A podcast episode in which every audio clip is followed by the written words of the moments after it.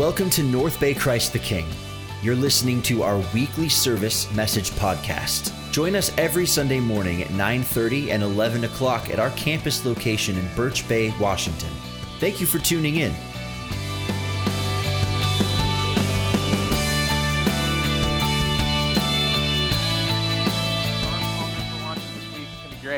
Uh, as you saw, we're doing a teaching series, uh, week two, and the, the shortest title ever, If. If is a powerful word. It's it's one of those words that that speaks to like the kind of the hinge of our decisions, like what's next, like if this happens, what, what what's next? And and as we're thinking about what's next, and that's really the heart of this series, because last week we we talked about like what if, and, and I didn't spend too much on it. We might in future weeks, because we have the what ifs of the future that kind of lead to worry, don't they? Like, what if I get sick, or what if I lose my job, or what if something happens to my, you know, we do that worry kind of thing. And that might be a great message to kind of help us focus a little bit and like not on that. But really thinking ahead is we're, we're, we want to talk about what if God did what he's going to said he's going to do? What if we moved in the will of God in such a way? What if this, you know, thinking and dreaming, that's really our heart, the possibilities and the potential with God. But I was thinking about it, like you, you kind of need to know as you move ahead of the, the what ifs, you, you also have to kind of deal with some things behind you of our past. So to move ahead many times, what says, what if, is actually you have to look back on, you know, the regrets that we can have. You really call them the if-onlys. You and I have them. The, the if only I would have, you know, if only I would have took that job and I didn't take the job. If only I would have went with that person. Only if I didn't go with that person. Only if I, you know, was a little more caring, a little bit more loving. You know, we have these regrets that we play, and you guys, you, you gotta say, you know, we play them over and over, don't we? It's like that bad. It's like that recording. You know, you've gotten the repeat mode on your M P three or phone, or you know, maybe you have a C D player. You know, you, you hit it, the repeat over and over, and you're like, oh man, I keep hitting it, and we keep beating ourselves up a little bit, and we we begin, and in some ways, our past, if we don't deal with it, continues to be part of our present. That's a struggle we, we can all have. So the if-onlys are, are there. I thought we could talk about that today. And so if you're trying to get over your past, there's probably nothing compared to this uh, lady I came across with. I was reading about this week. Her name's Jill Price. And Jill has this condition called hyperthymestic syndrome. Hyperthymestic syndrome. It almost sounds like an exercise equipment. Hyperthymestic syndrome. But it's actually a really bad condition because she can recall, recall every single detail of every day of her life, you know, which is great if you're taking the S A T and Jeopardy to remember something, right? But it's a dark side. It's a it's a it's a downward side for her, and difficult because the older she's getting, the more information's cramming in her brain, and not only what she's and the knowledge she's having, but she's also reliving those those experiences. Now, some of them could be great. But even the great experiences, like how much can you really take? It's like your hard drive. How much can you cram anymore before your, your computer is just spinning? You can't go any further. And that's really what her condition is. And she wrote in this book, it's an autobiography, The Woman Who Can't Forget. She says, imagine being able to remember every fight you had with a friend, every time someone let you down, all the stupid mistakes you have ever made. That, that meant most harm in, in, to yourselves and what you said to others and what they said to you. Now, imagine not being able to push them out of your mind no matter how hard you try. And then she says this, I've become a prisoner of my own mind. And I think, I don't know anybody's had that hyperthymastic condition, but, but we all can relate, can't we? There's things that we just can't shake that remind us over and over and over again. We keep hitting the play button. Repeat, repeat, repeat. And as we do this over and over, it becomes defeating in our life, doesn't it? It becomes difficult in our life. We just want to move on, and we can't. And then on top of that, call it, you know, call it insult to injury, or injury to insult, is there's one called the accuser of the brethren. The devil himself, sometimes he doesn't have to work that hard to replay over and over and over. Yeah, do it again. Yeah, that's who you were. That's you. You know, yeah, you screwed up. You're a mess up. You, you know, over and over and over and over again. And we live with this. And I think the danger, as I see in lives, and I think there's moments I've had to, it's kind of a little bit of the all or nothing approach when it comes to spirituality, because what happens is we, we start going down this defeated life, and it's a slippery slope that we keep trying, we keep trying, we keep trying. Me and Shane had a great word there, striving, striving, striving. We're not making it, we're not making it. And finally we do this, and I'll be, I'll say it nice because we're in church and kids and all that. We go, what the heck? You know, what the, what, you know, who cares? We used to say in the nineties, whatever. And and that was it. We just go, that's it. We're done. I'm done. That's too hard. Christianity's too difficult. Walking with Jesus is too hard. And so we go this and we do this over and over, and we just like, it's not worth it any longer. And it's because the past is still becoming our present, and we live with these regrets, and we live this deflated and defeated life. And we feel guilty, we feel bad, and a strong word is this, we feel condemned. It's like Jill had, a prisoner of her own past. As we might be able to relate with this woman, there's another woman that we're going to look at today that though her lifestyle might be very different than ours and our background, we can all relate with her. There's a person in Scripture we're going to look at this morning very in detail that has been a prisoner of her past, and the reason she has is there's been people reminding her of her past. In John chapter eight, there's a, there's a passage of Scripture where it talks about a woman who is being condemned for what she had done. But the only difference in the situation was there was someone to come along to say and speak something very different to her. It's a moment that, that Jesus encounters her, and I, I, you could almost say it this way. She encountered Jesus because of a, a situation that was much bigger than, than, than her in, in the first place. A lot of people don't really think about Jesus when they're outside of the church, that, that Jesus actually wasn't very religious. People don't realize that. Jesus, in the, at the day, he was not very religious. He was not trying to follow these, these, these strict rules by the book. Jesus, Jesus had a different approach, and not everybody liked it, especially the religious people, because the religious people were, they, they, they didn't like Jesus because Jesus was different. And, and Jesus was not about control. He was not about, about you have to act a certain way and be a certain way, and if you're not, you're out. Jesus was so opposite. And, and people that loved Jesus were nothing like Jesus. Because I think what we look at is Jesus would love people least expected and least deserving, and that's what made it so attractive. And so there was this tension that was there because people were gravitated toward Jesus. People were interested in Jesus. And what happened is these religious people are losing control. They're losing the ability to manipulate the people there. And, and so they come along, and many times in the gospel we read that these religious leaders, these Pharisees, would try to trick Jesus. And here's a situation we're going to look at here that I want to look at in John chapter eight. The Bible says this, it teaches the law, and the Pharisees brought a woman caught in adultery. They made her stand before the group and said to Jesus, "Teacher, this woman was caught in the act of adultery. In the law, Moses commands us, stone such women. But what do you say?" And they're using this question as a trap in order to have a basis for accusing him. What's happening here, again, the goal was was not about this woman. It was about trapping Jesus. This woman was being used as a political pawn in a story to take down somebody. I don't know if you've seen that lately in history or in, in politics or anywhere else that you look. It's like there's people being used. And this woman who's already been used and probably abused in the life that she's living, they just go ahead and, and abuse her as well. They use her to get to Jesus. We don't know all the details, and I don't think we need to go there in all the details of it, but just know this, they drag her out into the courtyard to condemn her. But they, they did it in front of Jesus. We don't know where they drag her from, from her house, and she was with some guy. And you notice in the Scripture, it doesn't say anything about the guy. He committed adultery as well. They're both together. What happened to the guy? Again, it had nothing to do with the guy. It had nothing to do really with the girl. She was just caught in the middle of it. They could have found anybody out there to drag in, but they do that to get Jesus.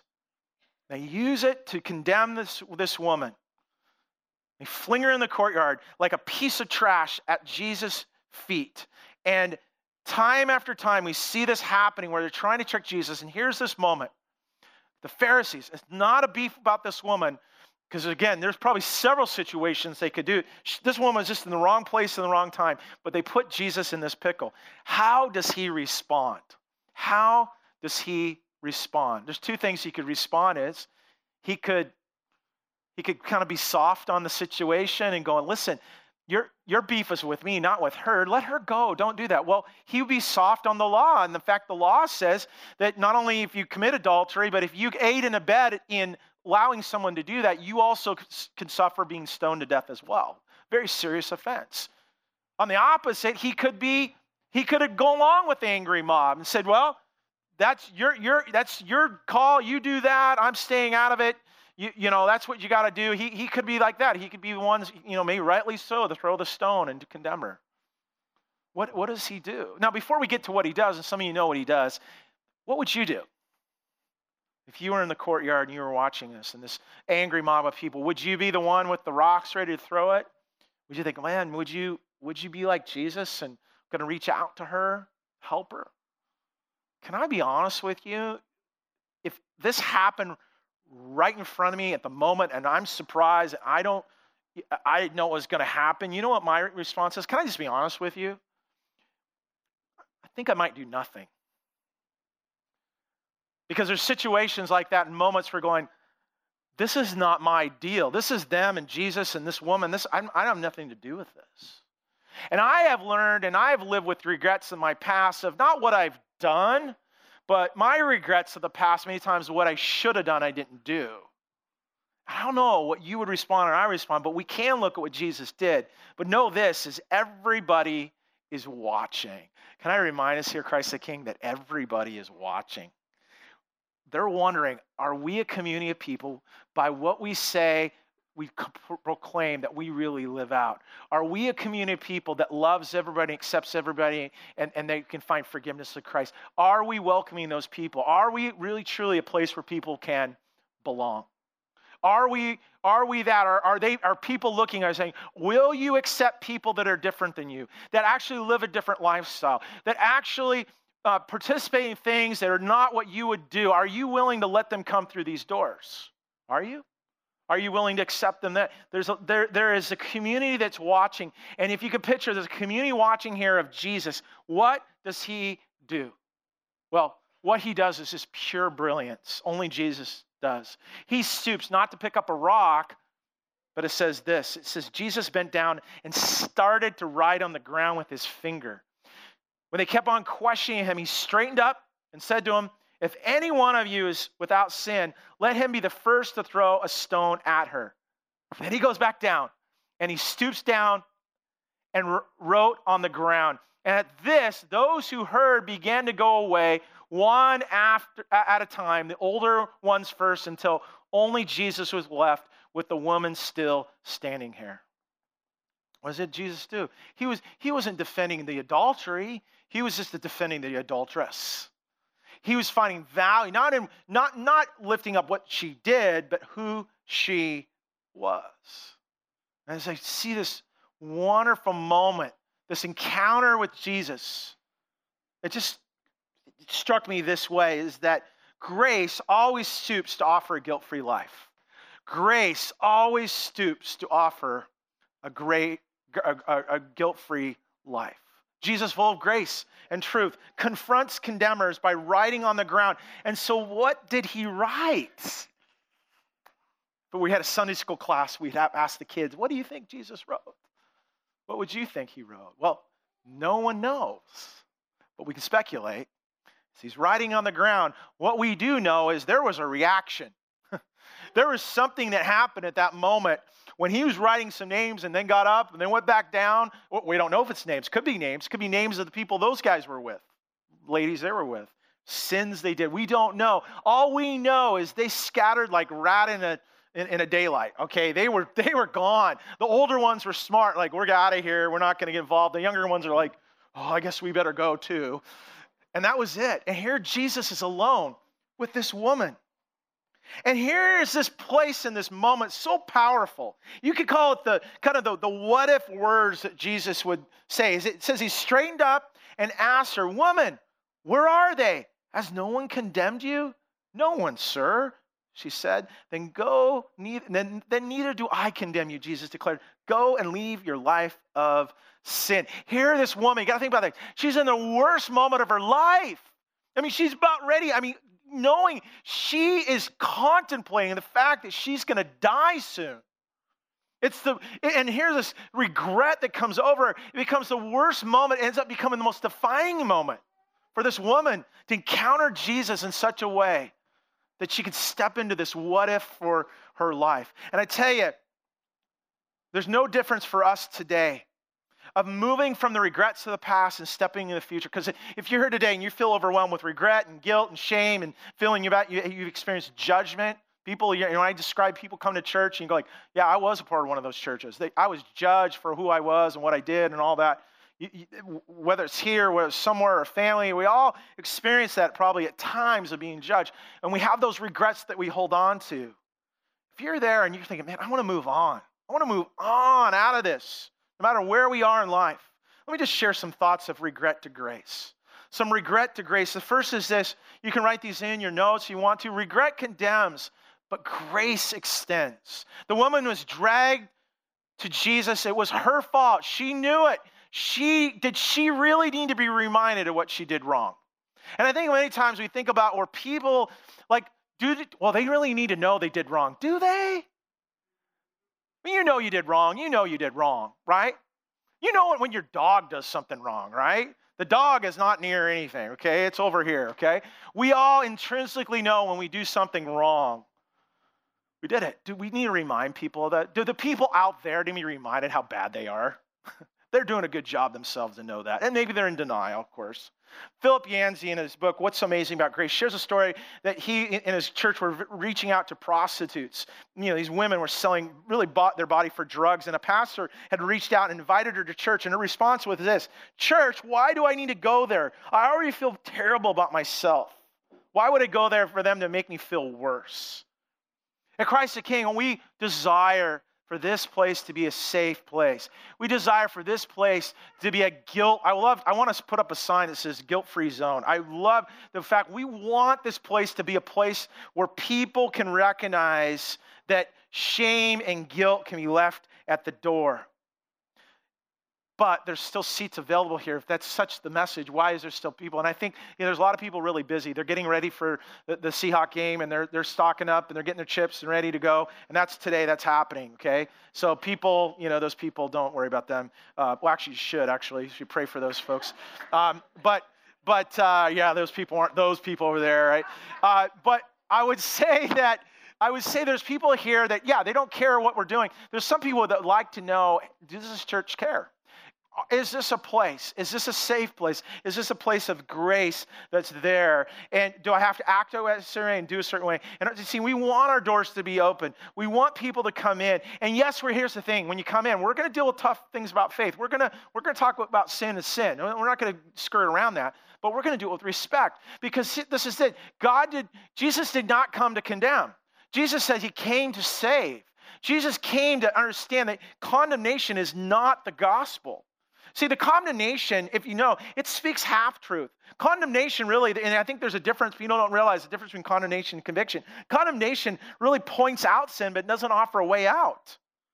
And so people live shame after shame after shame, and they, it heaps condemnation. Listen, we don't need to do that to one another. The devil does that already. And one of the most powerful scriptures, there's so many, but the ones we've been focusing on Romans chapter eight, and the verse one, says it all about who God really is. Not one of con- condemning. Look, it says this. In verse one, it says, "Therefore there's no condemnation for those who are in Christ Jesus. There is no, therefore there is now no condemnation for those who are in Christ Jesus." Can you read that with me? "Therefore there is now no condemnation for those who are in Christ Jesus." Now. Now means not the past. Now means the future. It's right now. That we can experience no condemnation because we can be in, because of Christ Jesus and what he's done. God doesn't come to condemn, But he does call us, and the Holy Spirit came to convict sin. See, conviction means to show our hearts, to point out our sin, and find remorse. And yes, it stings and it's painful, and it's uncomfortable, but it's a motivation for us to change. Conviction is a holy, healthy work of the Holy Spirit to get right with God and then move on. And I think what we've failed to realize is that sometimes, you know, condemnation is confessed sin, is being reminded of confessed sin. That God, when he sees us, and we tell him about our confessed sin, he goes, I don't know what you're talking about. The Bible says, from the east to the west, he's forgotten it. And yet we keep trying to bring it up. Now, the devil will remind us of our, our, our confessed sin, but it's confessed. It's under the blood of Christ. It's taken care of. And yet we keep going back over and over again. Now, if there's con- unconfessed sin, then we need to bring that to the Lord, and the Lord helps us. That's conviction. There's a difference. And this lady, she's feeling this condemnation, condemnation. And Jesus confronts her for where she is, but he comes to bring not condemnation, but to bring the conviction of who he is and her life and the freedom that she can have and find forgiveness. See, regret accuses, but grace forgives. Grace forgives. In a world of accusations, I mean, you just turn on the news this last, you know, I don't know how many years now. It's accusations going left and right, and you know, you know, if you don't feel like you're getting, any, you know, you don't feel like you've ever been part of a smear campaign, just just run for office, okay? You know, just you know, try to be something, whatever. I mean, they they spend millions and pull all the skeletons out of the closet, and they'll they'll look at your spelling tests and like how bad you were. I mean, they look at everything, right? And we get caught up. Listen, I don't, you're like, I'm better than that. No, you get caught up and like, oh, I can't believe they did that. I can't believe they said that. We get caught up in it, and and maybe your grandma said or somebody said it like, hey, if one bony finger is pointing out, guess what? Three are pointing back at you. Right? And that's that's for our lives. And that's why we need to be reminded of this. The Apostle Paul says this in Romans, for everyone has sinned. We all fall short of God's glorious standard. Yet God, in his grace, freed us and made us right in his sight. He did this through Christ Jesus when he freed us from the penalty for our sins. All have sinned. All have blown it. All receive condemnation. All of us are the ones that should be in the dirt ground of that courtyard, but we don't have to be condemned because of the one that brought forgiveness for us. See, finally, a reminder of this, regret incriminates, but grace, grace empowers, grace empowers. You picture this, all the condemners leave, the accusers are gone, the looky-loos have moved on, and there she was. You need to know, her, her sin was no less apparent, her past was no less innocent, her brokenness was no less obvious, and yet all who is left is Jesus. Jesus stayed. Can I remind you that Jesus always stays, no matter what, no matter what we're going through. Jesus always, always stays. You think she was in fear at that moment? She probably was. Jesus says, hey, he who has no sin, throw the first stone. Jesus, the sinless Savior, easily could have picked that up, rock, and thrown it. Easily, easily had. If anybody had the right to condemn, Jesus did, but it's quite the opposite. Jesus, rather than throwing that rock, probably picked her up and brought dignity to her life. It was a heavy moment to speak life into her. And it was powerful. It was an empowering moment. I was with Aaron Newcomb, a good friend of mine. He's the director of En Gedi Refuge. Some of you in this room, I know I know your names uh, that mentioned, he mentioned you by name this last week, that some of you are a part of it. And I've been a part of it. It's, it's an empowering ministry. What it does is it rescues women from prostitution in Whatcom County. And you're thinking, prostitution in Whatcom County? Yes. Get yourself out of your out of your shelter and recognize that's happening in our world today, even in Whatcom County. And it's, it, and it's all about restoring dignity to these women. We speak the gospel to them and the freedom. It's so powerful. Some of you might have heard when Aaron was here and my friend Josh who shared about it. This couple in a couple weeks, they're going to have a prayer gathering coming up, and I encourage you to be a part of that. It, it's just, it, it's amazing, amazing ministry. But it, that's the work of Jesus. This empowerment that, that yes, people are trying to judge and incriminate, but grace is empowering. And I, again, these most liberating words in Scripture, when Jesus straightened him and asked her, woman, where are they? Has no one condemned you? No one, sir. And hear this. It says that neither do I condemn you. He declared, go and leave your life of sin. Go and leave your life of sin. Go and, and leave your past, the regrets, and all it is to be to step into what I have for you. Doesn't mean he didn't confront the issues. Doesn't mean he de- didn't deal with what needed to be dealt with, but brought forgiveness. But the goal was to rid her of this guilt so she could be empowered to live the what-if life she has ahead for her. It's all about redemption. It's all about leaving and letting go and moving on and stepping into this what-if life that she could have. And I tell you this, redemption is so sweet. Because what it does is when we have been redeemed and we have been changed, we have the opportunity to stoop down by God's grace and help other people out. Did you know that you can leverage your mistakes, your mishaps, your regrets of the past, and even your sin, your confessed sin, can be redeemed to tell your story to people that, that desperately need to know there's hope and that there is a way and there's a help to find freedom and to find forgiveness, but to walk in the riches and the power of Christ Jesus, that he did that for us. Our team's going to get ready here because we're going to we're gonna have a time of communion. We're going to take a moment here, and if, if our team could start getting ready for that and prepared, I want to remind us of another courtyard, another place where there was one that was condemned. The only difference, though, is the one that freed a person from condemnation now became the condemned. There was no one in that courtyard outside the temple to condemn, to, to come and rescue Jesus. He became the condemned one. He became the one that he was accused of the crimes that he did. He was the one who was tied to a pole and whipped close to forty times. The Bible says thirty-nine times with, with a cat of nine tails of, of shard glass and nails and everything were put in this to whip him, beat him, and then forced to carry this lumber up to and be nailed to the cross. The condemned, the one that was bring to bring forgiveness and was now begin the one that was going to be condemned. No one was there to rescue him. No one was there because he was the one that to pay the price for us. And that's what we're going to be celebrating, commemorating. We celebrate because of the victory that it brought, but we remember what Jesus did for us. In a moment here, Usher's going to f- come forward and pass out the bread and the juice. And if you're new to C T K and you know maybe you don't know how we do communion, if you're if you're a follower of Christ, you know, I'm a, I, I know Jesus, please participate with us. Receive the bread that represents his body. Receive the cup represents his blood, but please hold them together. And then we're going to we're going to partake together here in, in a couple minutes. If you're new to it all and you're not really sure what to do and all of it, and you kind of feel like, here, don't feel any pressure, just let it pass you by. Just observe and, and reflect on all that we've been talking about here today. So ushers, come forward now, receive them, hold them, and then we'll partake together. Let's sing this as well.